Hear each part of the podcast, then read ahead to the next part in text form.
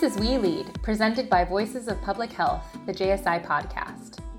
The women who lead JSI's global health programs come from all walks of life. Their stories are as diverse as the countries where they work and the people they serve.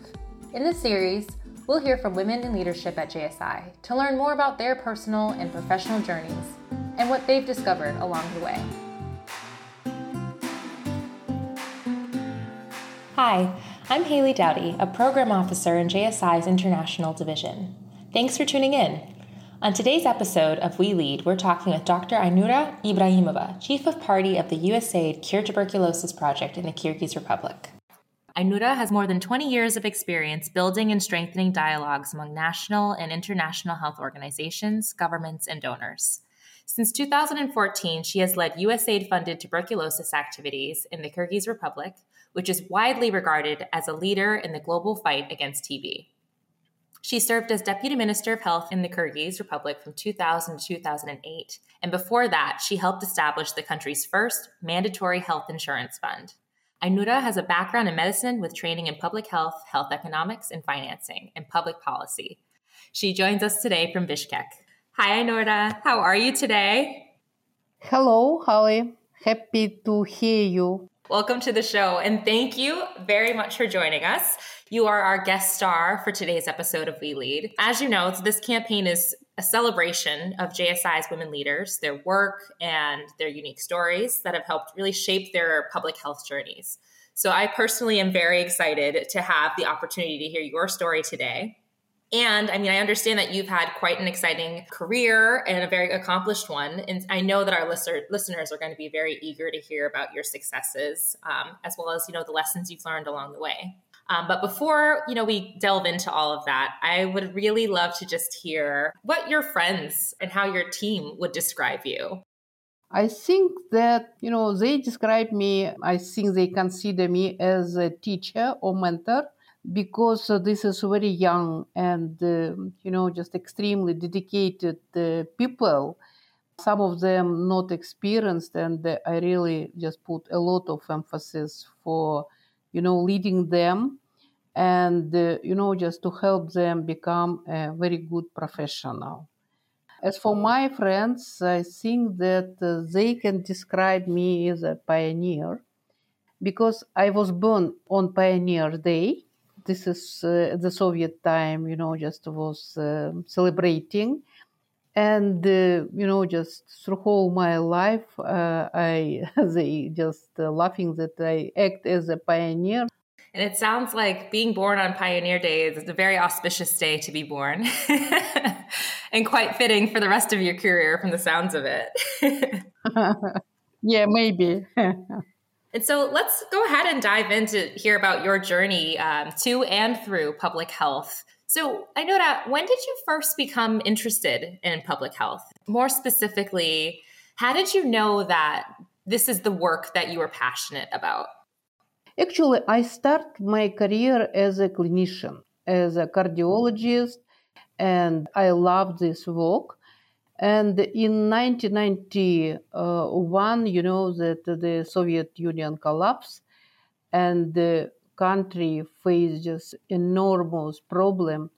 And it happened that uh, in uh, the hospital where I'm working, simply disappeared all kind of drugs. I'm young doctor and I simply did not have the things to help my patient. It was terrible and i start to think you know what it is necessary to do just to help to the country to you, know just to address these uh, enormous problem and challenges our country face.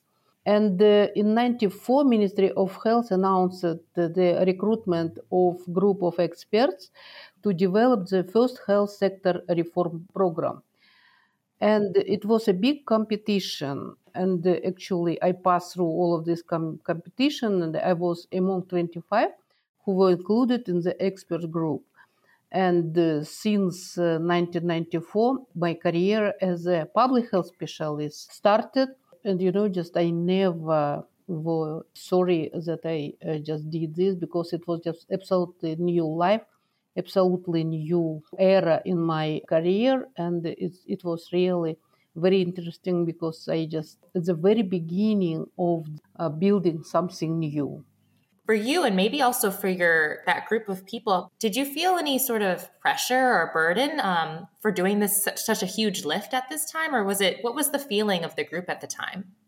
I think that the feeling of the group was just responsibility because it was all of them, almost all of them were young uh, who were selected in this group and uh, unexperienced. They knew very little, but they had this huge enthusiasm. They wanted to do something. And uh, actually, this team, WHO, Ministry of Health, invest a lot. And all these 25 people were considered as uh, changing leaders, I would say. And the WHO put uh, many effort to train them, uh, these people, these experts. And uh, at the same time, it was very interesting time just start to learn what is the Soviet system, what is the weaknesses of the system, and why it's happened that health system just collapse and the country cannot afford this system anymore and what to do and it was a lot of different brainstorming and so on so it was really a very interesting time it completed uh, when very first strategy on health reform has been developed and then uh, many of these experts actually were then sent to different places to start to implement this. So this is uh, the history of starting of health reform. Were pioneers for sure. And I love hearing just about the enthusiasm of all the young professionals who are coming together to, to make such a huge change. That's so, it's beautiful. I imagine, so this happened within a period of two to three years, right? So you guys must have been very busy. Yes, it was about three years. And uh, actually, it was time when you learn something doing. This is very interesting because we just came, knew very little, and you know, just a huge responsibility which we put on our shoulders. It was necessary to develop something new. We uh, learn a lot to develop this uh, strategy and to apply maybe that uh, theory to the situation in Kyrgyzstan. And yes, we were very busy, but it was, you know, just one of the happiest maybe time uh, in my life. So, as Kyrgyzstan is developing this new health system, from your perspective, what were sort of the main priorities?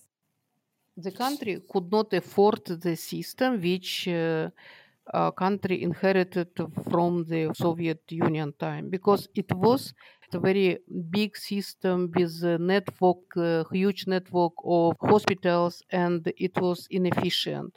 So it was uh, necessary to develop efficient system and at the same time the system you know the principles of the system need to be the effectiveness or maybe fairness, uh, equity, and universal coverage.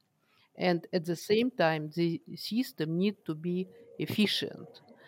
And it means that uh, a lot of different actually directions uh, were planned, like restructuring of hospital uh, sector, uh, strengthening of primary healthcare level, then introduce uh, new payment mechanisms uh, which you know just paying not for infrastructure but for for results uh, and introduce the this split uh, provider payment split. Because in the soviet time it was you know just one system ministry of health they were producing health services and at the same time they actually pay for the services. So one uh, agency they just were responsible for all of this and it was necessary to split this. So you know um, everything which was planned now very sustained because what we actually did all these huge big changes has been put in the law and now we have uh, in our legislation all of this uh, mm, restructuring, new payment mechanism, and so on. So even the uh, maybe some political forces uh, mm, they would like to change something, it is very difficult because it's now put it in our legislation. I imagine since the reform, you've probably seen tons and tons of changes within Kyrgyzstan and its health system or its health landscape specifically. Are there any particular milestones that you recall, either of late or perhaps even more immediately after the reform process occurred? I think that they uh, they are few. You know, just very first I could recall this is adoption uh, by the our Georgians, our parliament, uh, the law on single payer, because to develop this uh, provider and purchaser split, it was extremely difficult, extremely.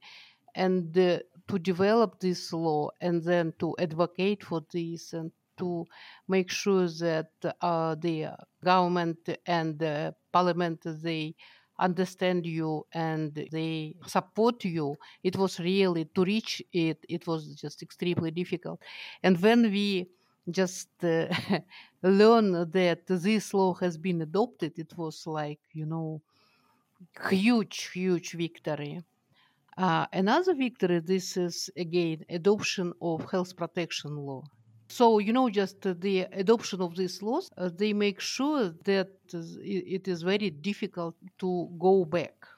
I think that one interesting history this is uh, how the uh, chapter on uh, health system and on health has been adopted in the constitution. In 2005, after our uh, very first revolution, the government changed constitution and I don't know how it's happened, but the reduction of constitution was absolutely wrong. It was saying that everyone have right to reach uh, first aid, and it means that there is no health system. There is only free of charge first aid. So it was terrible. And uh, you know, when we were trying to change this uh, norm of constitution, this is, are you crazy? To make changes in the constitution. This is just impossible. And we tried several times, and it was just uh, nothing. We could not do this. And then another constitution came in 2010. This is kind of behavior behavior of our politicians. So they again start to change constitution. And at that time, I, I was freelance consultant. I realized that there is historical window. We can change constitution now no one actually was thinking about this people was absolutely you know just uh, in such stressed and they did not understand what to do I called to a lady, she is NGO actual leader, and said that did you see this norm of constitution? She said no. I said just look. She said terrible, and I said that let's change it. And you know all people running around trying to change the authority level, you know, just what is the responsibilities and right of president, uh, parliament, government, so on. And we with uh, this uh, tool, uh, with lady running to change uh, the constitution on health. I mean the chapter on constitution, and we make it. I would like to say that this is possible when just one person could do the changes if the person could recognize and use the historical window. And we use this and actually change and now you know just uh, our chapter on uh, health and constitution just quite good. And uh, yeah it was done by two ladies. Amazing. For two women to have such a huge impact it's truly truly remarkable. Uh, but because we recognize this historical window I think that my message is that, uh, you know, if the historical window sometimes just opening, so it is uh, possible to do just remarkable changes, uh, which for years you was not able to do. Because, you know, I was trying to do this in five years and nothing, nothing.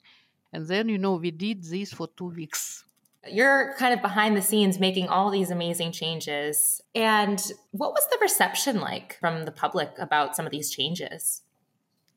The mentality of our people from the very beginning was that uh, something happening, the person just must go to hospital. you know and they never consider primary health care as a that level you know they want to you know they want to use. And uh, it, was really very difficult to change the mentality of the people to persuade people that uh, it's much much more convenient for them to use primary health care. And for this it was necessary to strengthen primary health care.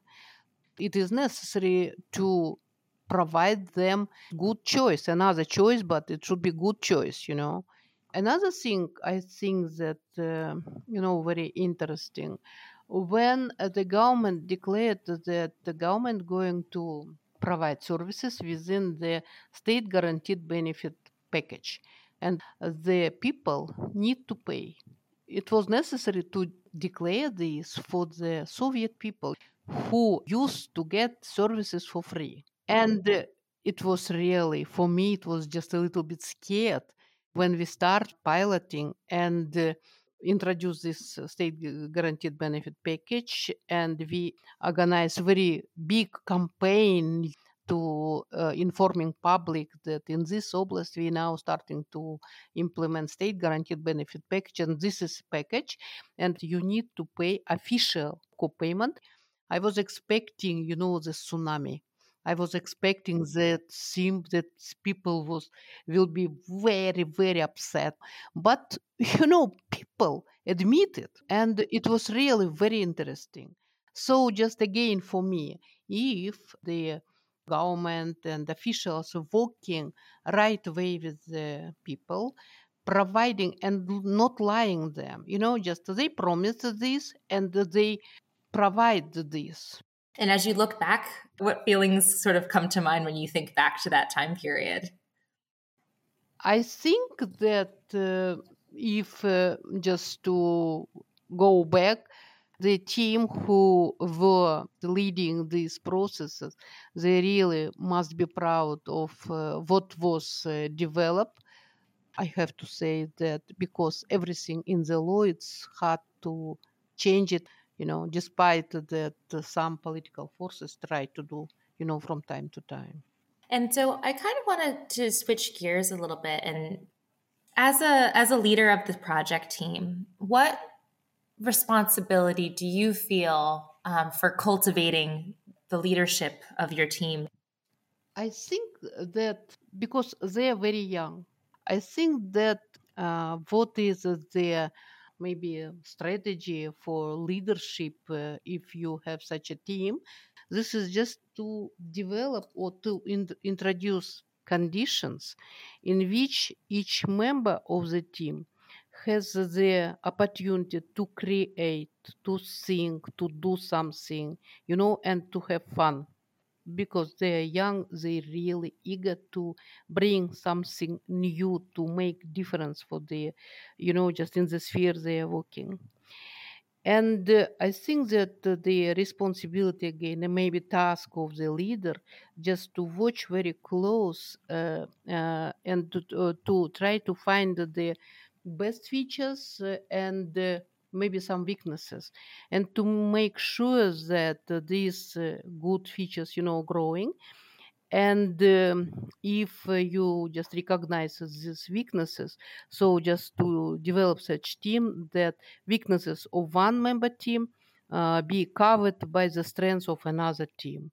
I imagine throughout your journey you've sort of seen yourself grow and develop personally as well as a leader what sort of things have you learned about yourself as a leader? You know, I think that uh, to be a leader, this is just to have maybe a little bit more vision that the member of your team have. You need to see in the five or ten years perspective that vision which developed not actually by me uh, as a COP of the project, but see the perspective for the country in this sphere, you know. And uh, and to make sure that everything just uh, moving in that direction. So I'm not talking now about myself as a COP, but I'm uh, talking about the leader, you know, real leader. So the leader must be a visionary. So the leader must see for years ahead and to make sure that you know all processes moving in that direction. This is first.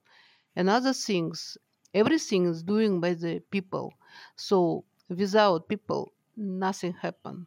And to find that people who able to move in that direction to develop them uh, this is another things to recognize that people and uh, to see their ability and to help them to grow and uh, I think that again, leader must uh, be able to hear what another uh, people saying, and um to be able to adjust maybe your vision or something. And uh, I think that leader just must have uh, maybe to be brave enough to admit that in some cases he or she was wrong because you know all people can be mistaken. So the leader must have this uh, brave to recognize and say that here I was wrong. So let's do something different. And when you look back at your career, um, has there been anyone in particular who has been really influential um, in your life and in your career? You know, I am actually Asian woman. The mentality of you know in asia just a little bit different than in europe. And uh, without your family support especially without support of your husband it is just impossible to get something every successful woman uh, has a husband who supports her. I really know a lot of just brilliant women but if her husband uh, never support her it's impossible to grow. And I was very lucky that my husband uh, were accompanying me with uh, very difficult things and support me and agree with you know inconvenient things like coming uh, home very late or spending the whole weekend for something else or you know just going to business trip and so on so he just was helping for my through whole my life and my career and I very uh, thankful to him, you know, just for supporting me on my way. I mean, it's beautiful to hear that. And it's definitely hear the importance of family for you as you think about your success um, as a leader. And I know that working in public health, um, especially during a pandemic, you know, it really can feel like an uphill battle. And I know this is something that many of us are experiencing right now as we're navigating this really challenging time for you what what helps keep you motivated yeah it was difficult time i think that it, uh, this time was difficult for everyone in the world you know what helped that uh, i knew that uh, our work is needed and that our project can make difference and make changes.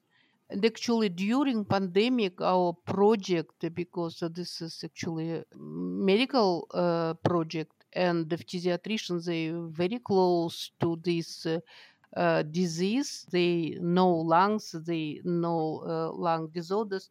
So the member of my team they were very active to help people uh, you know with the treatment of this with developing the new methods of infection control train them. And then uh, because it was lockdown for people it was very difficult to uh, get their drugs and their access to the healthcare becoming just much much less. So it was necessary to develop mechanisms how the people could get their treatment. And we developed these rules and working with the ministry of health. So we were not just thinking uh, we just were very active doing this.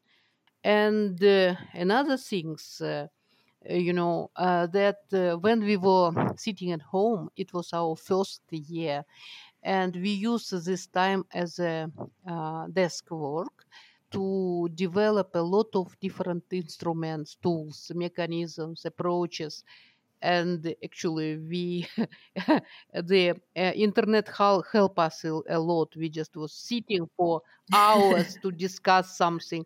So you know i think that we were very very active uh, during this time and we knew that our work is necessary to the people and it's helped and so i want to just close out with what's one piece of advice that you would give to a young professional just getting started in public health yeah, you know, I think that uh, this piece of wisdom come from young people.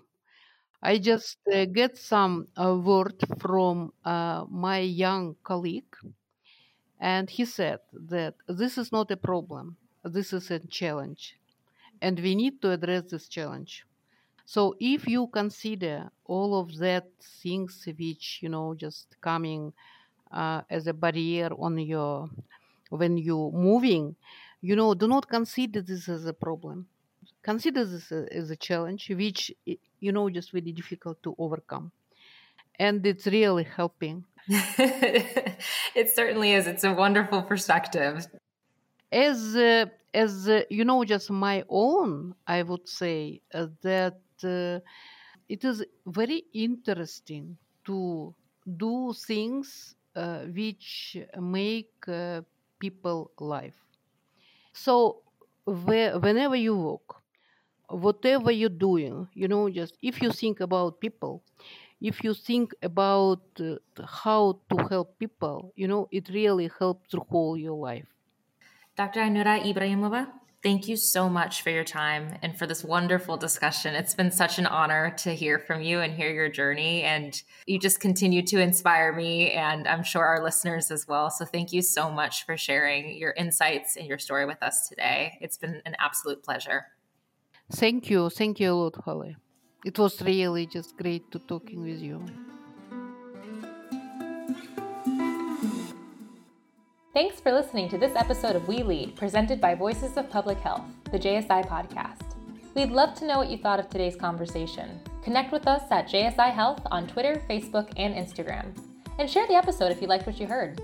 To learn more about JSI's work to improve health outcomes for all, visit our website at jsi.com.